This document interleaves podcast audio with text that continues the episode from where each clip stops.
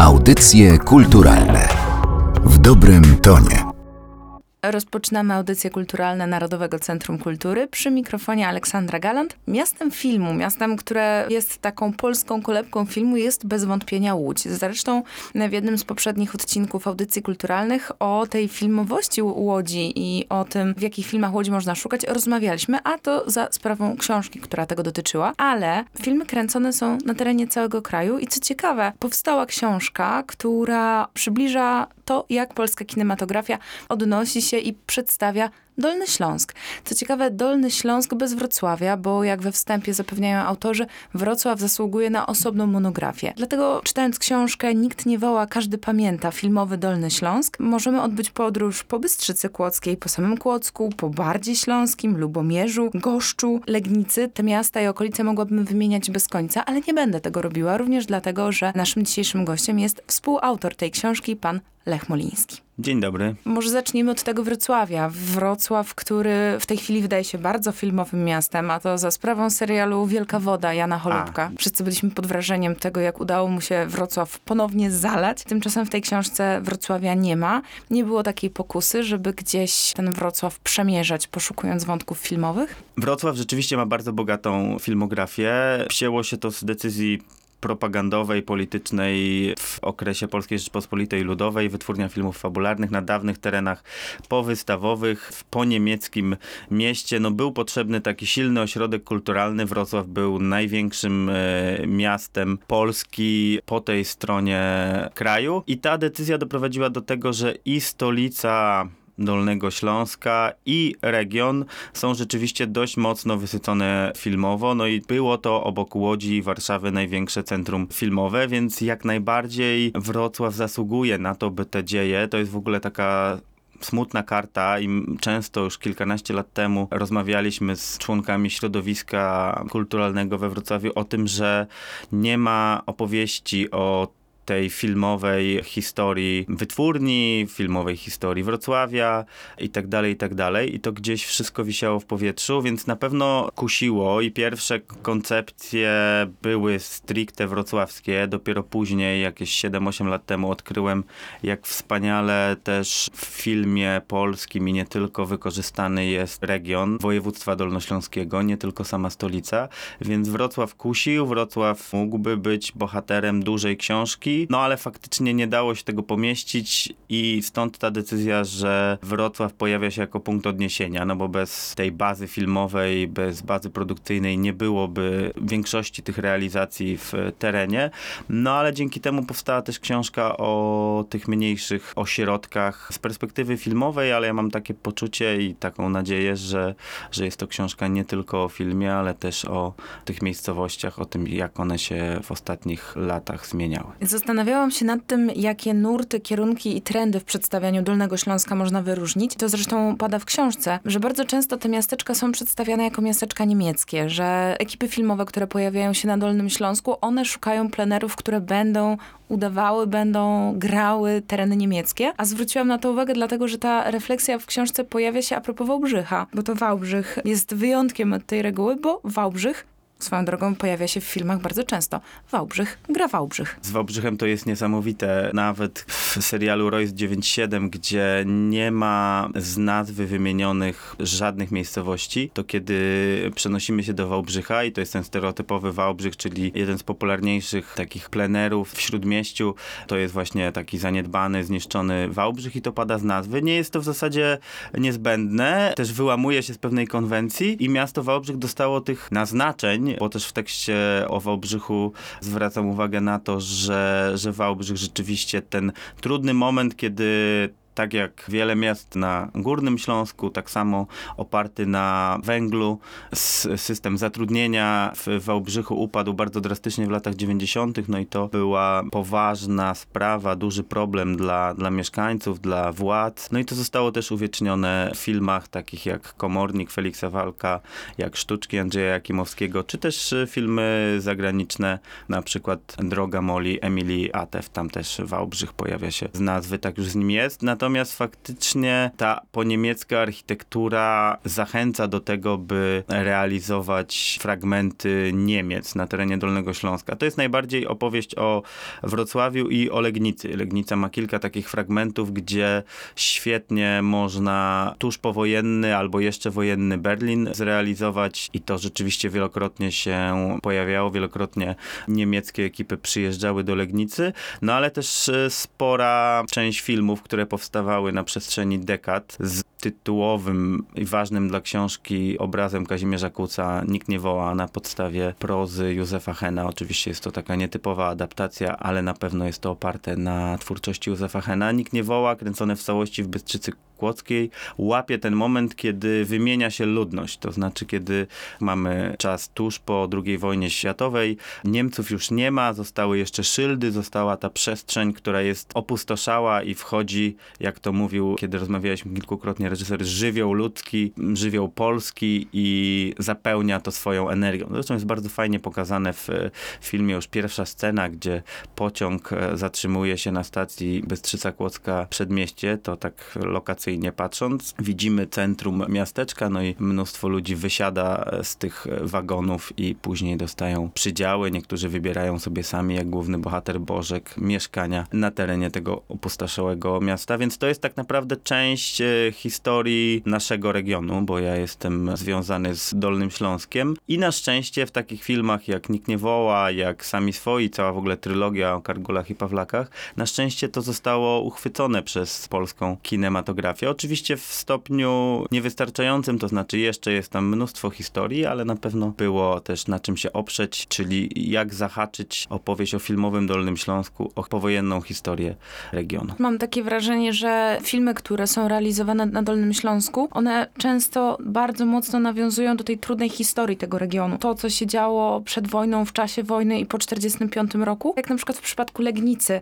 Pan powiedział, że Legnica ma takie momenty, że jest bardzo blisko Berlina, natomiast w dużej mierze Legnica, no to jest ta mała Moskwa. Oczywiście mała Moskwa jest tytułem, ale mała Moskwa to jest też no, sposób, w jaki ta Legnica, także w Polsce, jest postrzegana. Tekst o Legnicy pisało mi się naprawdę przyjemnie, bo wiedziałem od samego początku, o czym jest ta opowieść. No bo Legnica to rzeczywiście jest poniemiecka przestrzeń, do której też, tak jak wspomnieliśmy, od kilkunastu lat wracają e, europejskie, niemieckie ekipy filmowe, chociaż Berlin tam kręcił też Władysław Pasikowski. Checkpoint Charlie w filmie Jack Strong był zlokalizowany właśnie na jednym ze skrzyżowań w Legnicy. No ale w tej poniemieckiej przestrzeni przez pół wieku koegzystowali Polacy i Rosjanie, no głównie żołnierze radzieccy. Była to wielka, największa siedziba wojsk radzieckich poza Związkiem Radzieckim, także niesamowite doświadczenie i to się czuje w przestrzeni i tutaj cieszę się, że, bo tak jak było wspomniane, jestem współautorem książki. Książka składa się i z tekstu i ze zdjęć i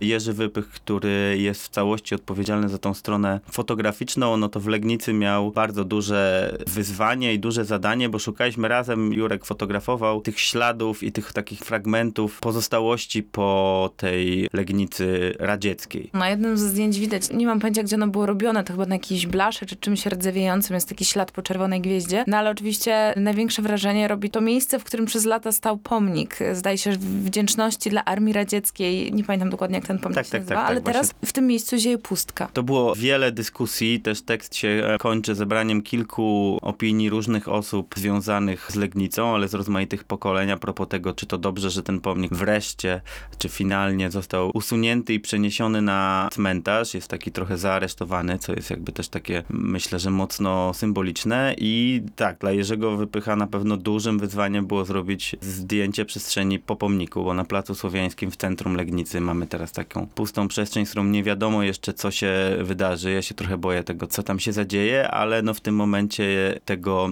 śladu po półwieczu trudnej koegzystencji. Mówię koegzystencja, a może jednak to była podległość, bo w sumie więcej przywilejów, taki zamknięty obszar, w którym więcej możliwości było po stronie Rosjan, żołnierzy radzieckich, to tak wyglądało. I to, o czym nie powiedzieliśmy w kontekście Legnicy, a na pewno warto to nazwać, no to jest niesamowita praca Waldemara Krzystka. To jest wyjątkowy kronikarz Dolnego Śląska, przede wszystkim Legnicy, w której się wychowywał, chociaż Wrocławia też, za sprawą 80 10 milionów. No i wspomniana przez panią Mała Moskwa, film, który wygrał w swoim sezonie Festiwal Polskich Filmów Fabularnych w Gdyni. Melodramat o zakazanej miłości między żoną radzieckiego oficera i polskim żołnierzem. Bardzo dużo też e, zrobił dobrego dla takiego uświadomienia kwestii związanych z Małą Moskwą i podobno mieliśmy spotkanie dotyczące książki w Legnicy i dokumentalista, fotograf pan Franciszek Grzywacz, który się zajmuje opisywaniem Legnicy, mówił, że to tak naprawdę Krzystek spopularyzował to określenie, że po filmie to na szerszą skalę się pojawiło i też zostało odczarowane na takiej zasadzie, że to nic wstydliwego, o czym chcemy zapomnieć, a wyróżnik, no bo nie ma drugiego takiego miasta, w którym ta niemiecka przeszłość zmiksowałaby się w taki właśnie sposób, czyli z udziałem radzieckich żołnierzy i ich rodzin i polskiej społeczności, która przyjechała na tę ziemię.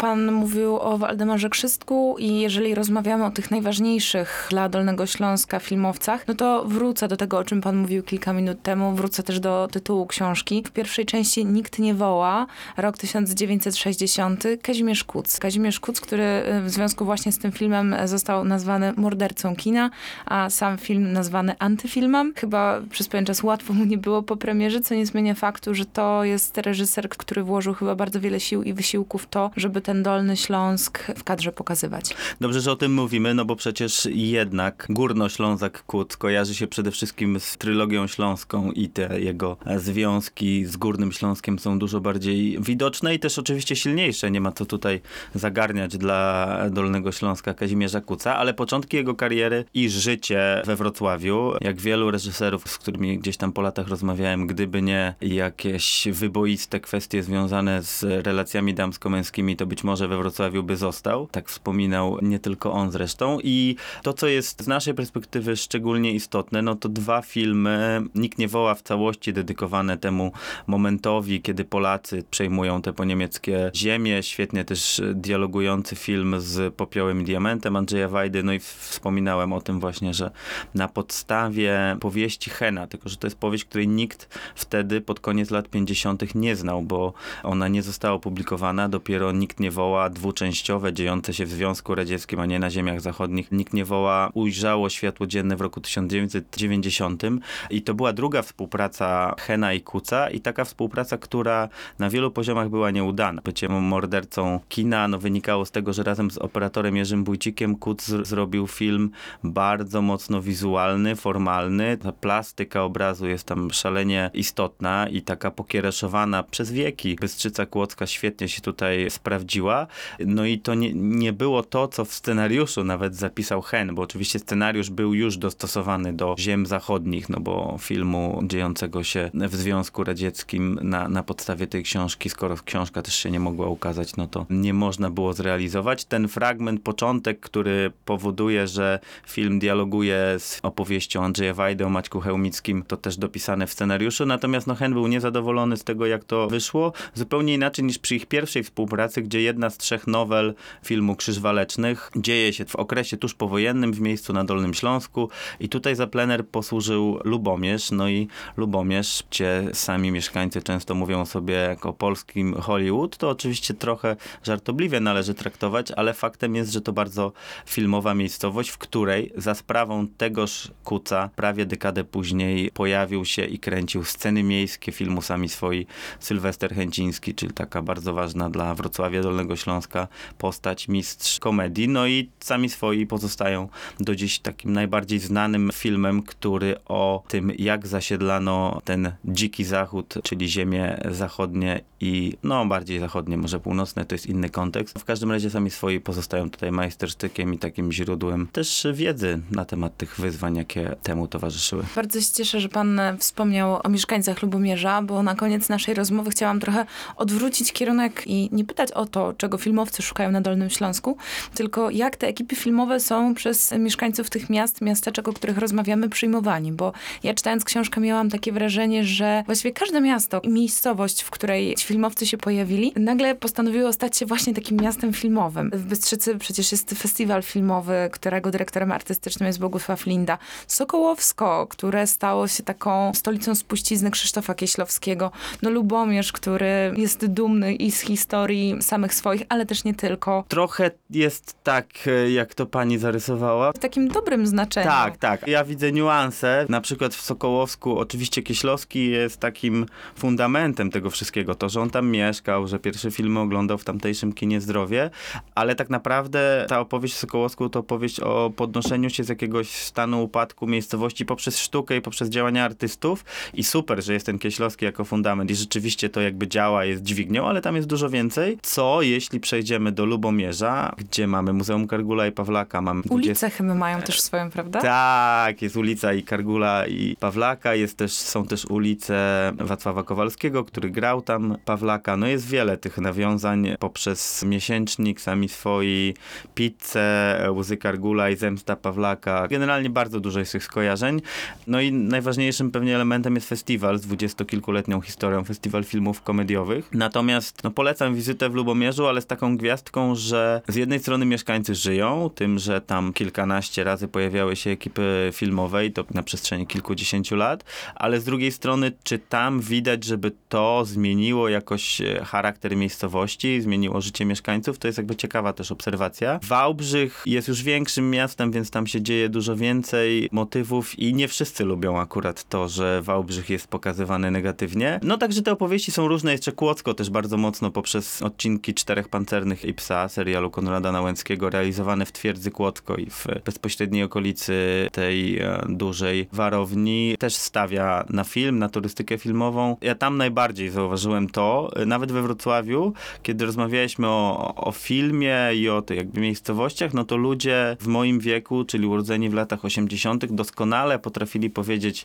kto z rodziny statystował w pancernych, gdzie były kręcone poszczególne sceny. I to było dla mnie jednym z takich dużych odkryć i tak naprawdę pierwsza taka wycieczka, żeby zobaczyć w ogóle te ślady filmowe. Moja to była do Kłodzka, śladami pętli Wojciecha Jerzego Hasa, gdzie tam były dwie bardzo fajne ulice wykorzystane, oprócz y, przestrzeni Wrocławia i śladami pancernych, żeby zweryfikować to takie doświadczenie. No i do Bystrzycy Kłodzkiej, po tym jak zobaczyliśmy odrestaurowaną cyfrowo kopię filmu Nikt nie woła, to też było niesamowite doświadczenie. Bystrzyca Kłodzka z kolei, a propos tego życia kinem i życia filmem, dopiero kilka lat temu zaczęła na to stawiać. Było 55-lecie powstania filmu Nikt nie woła, to powstała taka broszura bardzo ciekawa, tam też jest taka kryształowa aleja gwiazd, gdzie jest podobizna Kazimierza Kuca i te działania zaczęły się stosunkowo niedawno, ale Bystrzyca jest jednym z tych miast, jak Kłodzko, gdzie ciągle się kręci. Generalnie tam są przestrzenie i ludzie, którzy pomagają w realizacji zdjęć, do których ciągle się wraca i Bystrzyca Kłodzka, Kłodzko, Nowa Ruda, której nie poświęcam może tak dużo, jak wypadałoby uwagi w książce. To są takie przestrzenie bardzo żywotne, jeśli chodzi o kino. Podobnie Świdnica, o której nie powiedzieliśmy, a też bardzo ładne miasteczko, które lubią filmowcy. A jeżeli chcielibyście dowiedzieć się więcej o filmowym dziedzictwie Dolnego Śląska, to zachęcamy do przeczytania książki Nikt nie woła, każdy pamięta. Filmowy Dolny Śląsk.